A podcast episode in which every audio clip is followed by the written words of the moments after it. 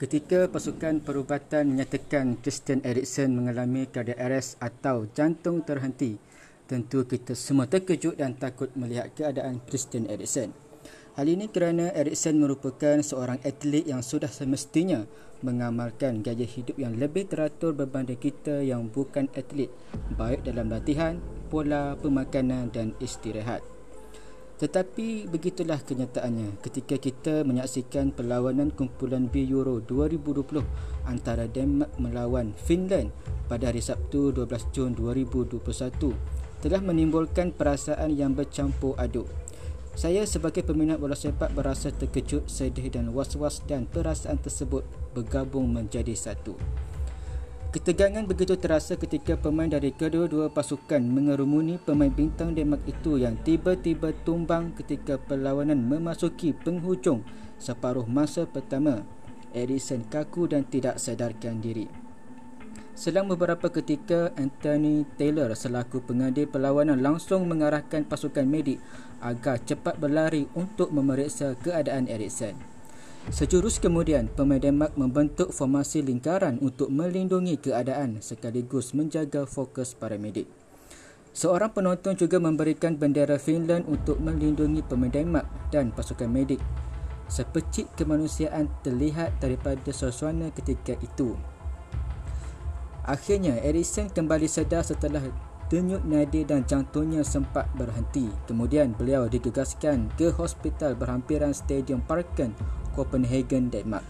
Keadaannya beransur pulih dan dapat kembali berkomunikasi. Pemeriksaan awal doktor mendapati bahawa bintang berusia 29 tahun itu mengalami cardiac arrest atau jantung terhenti.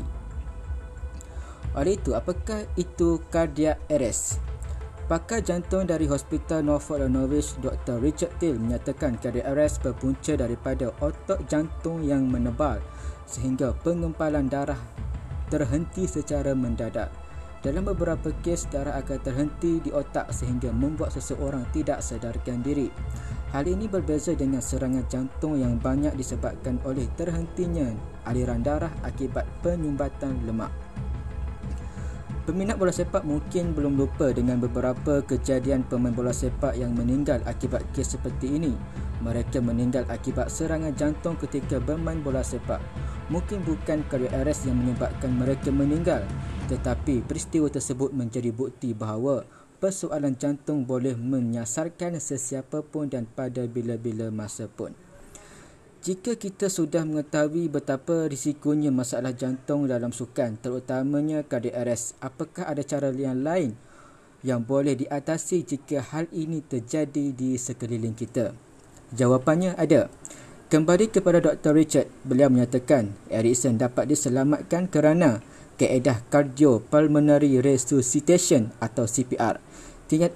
Tindakan ini adalah pertolongan pertama kepada orang yang mengalami jantung terhenti. Fungsinya adalah untuk membuka kembali saluran pernafasan yang menyempit dengan teknik penekanan pada bahagian dada. Dengan keadaan CPR yang tepat, risiko kematian dapat turun dengan drastik.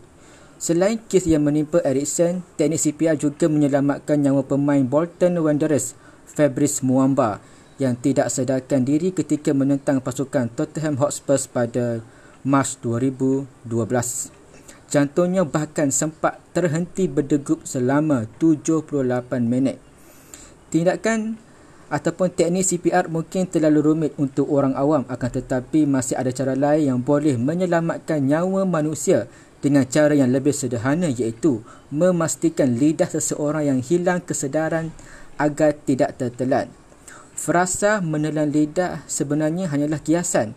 Istilah sebenarnya adalah keadaan otot lidah yang lemas sehingga menutup saluran tekak sehingga ketika seseorang itu tidak sedarkan diri.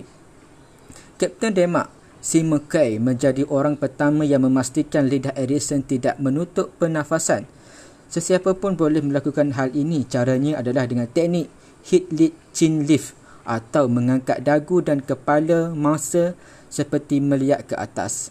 Hal lain yang dapat dilakukan adalah memasukkan benda khusus untuk mendorong atau menarik lidah agar pernafasan tetap terbuka. Baiklah, semoga kita dapat mendoakan semoga keadaan Christian Eriksen dapat kembali seperti sedia kala dan kita berharap semoga kejadian seperti ini tidak akan berulang pada masa akan datang. Sekian, Assalamualaikum.